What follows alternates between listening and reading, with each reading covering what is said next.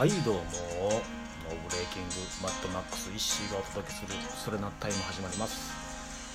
えー、秋晴れですね。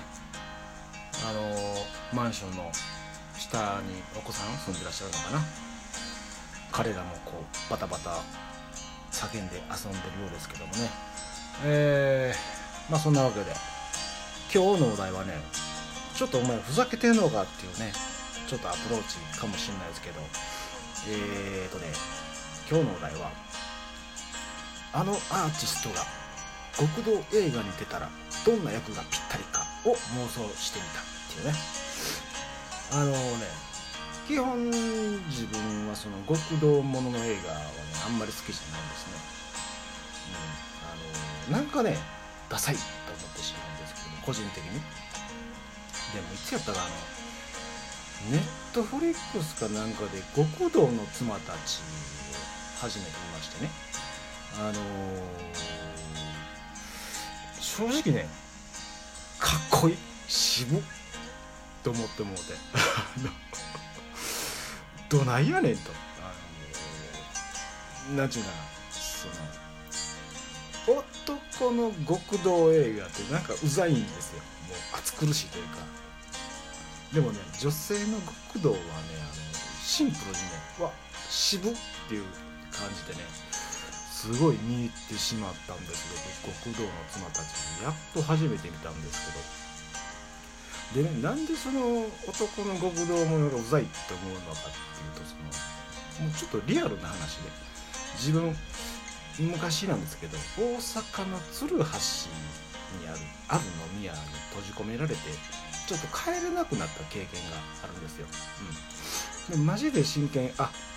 俺もう今夜死んじゃうんだとで 覚悟したんですよ。うん、お前の実印をもらうまで今日は帰罪っていうような感じで本当にねもういい経験しましたね。当時はねでもあのまだ家庭を持ってたんであの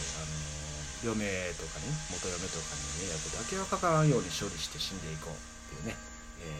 ー、覚悟もしたぐらいだったんですけども。だからこそきっと余計にこういまだに本物の極道を見るとメラメラっとねなってしまう自分がいるのかもしれないですけどね、まあ、それはちょっとねあのまあ、未だにネタになるんで、えー別にいいんですけど、まあ、どうでもいいんですけど、まあ、ちょっと横に、えー置いといて話戻して、えー改めて今日のお題。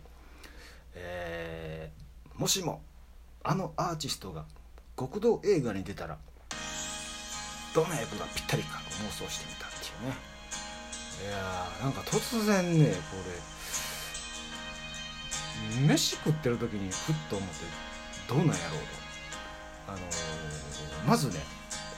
えー欠かせないお方として、えーザ・バースデーの千葉雄介さんね、うん、元ミッシェルガン・エレファントのボーカルさんなんですけどもう初めてそのスモーキン・ビリーを自分聞いた時のその衝撃はねいまだに忘れられなくて今聴いてもねほんま魂震えるような曲で大好きなんですけどもし聴いたことない方はね一回聴いてもらったらいいと思いますよ。ミッシェルミッシェルガン・エレファントの、えースモーキンビリー。で初めてその千葉さんをねあの ミュージックビデオで見た時にもうそれこそあ殺し屋が歌ってるぞみたいな感覚なんですよ。世界をぶち壊してくれんじゃねえかみたいなね。あの当時自分もまだ若かったんで。かっこいいなーっていうね、あの思って、うん、でねこの千葉雄介さんがもし極道門の映画に出たらですよ妄想ですからね自分の。あのまあ、えー若頭としてこうバリバリ役田さんをされててですね。まあある組と構想になってしまったと。だけどもこう調べていくとどうやら昔の親友の国が相手っていうことが分かってですね。あの何？最後はもう殺してしまわないといけなくなるんですね、千葉雄介さんがその、えー親友の極道をこうねピストルでこうガンマンあの何西部のガンマンのようにね一対一でやって撃ってしまったと。でタバコを加えながらですよ。サングラスをしてですよ。で撃った後にねこうちょっとこうサングラスを取ってですね涙が流れてくるみたいなね。そして背中を向け背中で背中を向けて去っていくみたいなね。カンみたいな。感じがぴったりなんじゃないかなとか思ったりしてですね。どうです？なんとなく想像できます？あとねせやな。どうしようかな。ちょっとド発展さん男はなもうぴったりやと思うんだけどもね4人とも、まあ、ちょっと今日は置いといてあのザ・モンツの森山さんとベースの、えー、北里さん。でギターの、えー、千崎さん。でザ・モンツのこの森山さんも今60代なられてるようなんですけど全然あの YouTube とかで見るともうねオーラ健在みたいな感じで。で初めてね自分がザ・モツの森山さんを見たのは何かのドラマでたまたま出てらっしゃったと思うんですけどもうリーゼントがほんまかっこよくてね。自分が中学生だったのか高校生だったのかちょっと覚えてないんですけど卑怯やなみたいなこう何て言うの容姿ですわ。こんなにかっこいい人がおるのかと。しかもロックを歌ってるのかと。ああペンは二物を与えるんだみたいなねこと思いましたけどもね。でこの森山さんうんどうなんかね薬剤がぴったりやと思うけども。まあ言うたらあれですわ。まあドンですわね、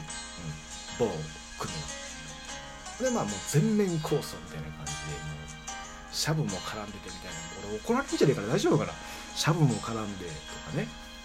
あの妄想の話ですからね。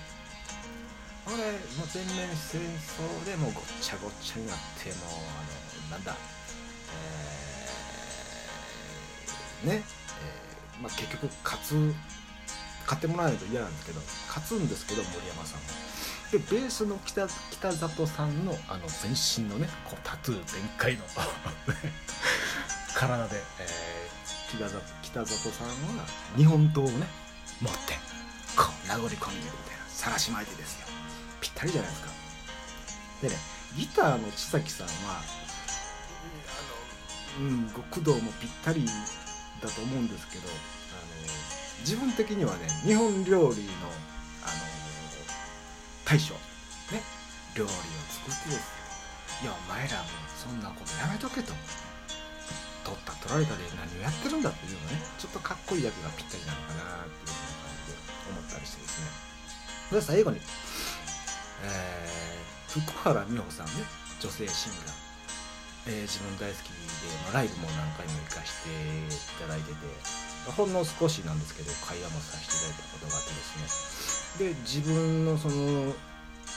初めてのねデビューシングルもちょっとおさくさま芸に渡させていただいたこともあったりしてですね。あのー、一心の歌と声と白田翔吾のギターが福原美穂さんの耳に入ってるっていうね、えーまあ、ちょっとそういうこと置いといてですよ。あのー、福原美穂さんは会員制クラブかなんかをされててこう店の奥の方に座ってらっしゃって。ちょっと着物がはだけてるような感じのねこうかっこいい感じの、えー、容姿でタバコをね、まあ、吸われないんですけど福原さんは。タバコをふかしてらっしゃって。で隣にね俺に座れと。もうあん俺ね一心マッドマックス一心座れと。とりあえず座れと。あんたが玉取りに行かへんやったら私が出なしゃあないやけどどないすんねん。今すぐ決めろみたいなね。こう自分が怒られてるみたいな。感じのねあのシーンが面白いのかなってちょっと、まあ、勝手に降りてきてる個人的な妄想の話なんでね、えー、勘弁してほしいんですけどあのー、それこそあれですよ「極道の妻ですよ」みたいなね福原美穂さん。俺マジで怒れるんじゃねえかないつかどっかで。あのーまあそんな感じでね、えー今日はもう時間もあれなんで締めたいと思ってますけども。ごめんなさいね。今日はお前ふざけてるのかみたいな内容で。でもねあのー次回はね、えーまた改めて白田省吾をちょっと読んでね、あのーほんまに真剣なあのーテーマに決まってますっていうのはあのやっぱりねあのコロナのことがあってから今実際問題としてその、まあ、小さなライブハウスも大きなライブハウスも込み込みでねちょっともう状況が変わっているとしか思えないしやっぱ悲しいなと思うこともあったのでね、うん、だからそのコロナの影響で今音楽界どうなってるんだろうかっていうのとそして我々はどんな気持ちでその取り組んでいけばいいのかなっていった内容でね、えー次回白く省吾と話していく感じの内容になっています。次回はちょっとねあの本当に聞いてほしいですね。で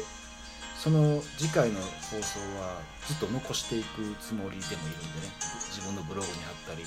まあ再開予定の、えー、Facebook もね貼ってとても大切な内容だと思うんでね。あの、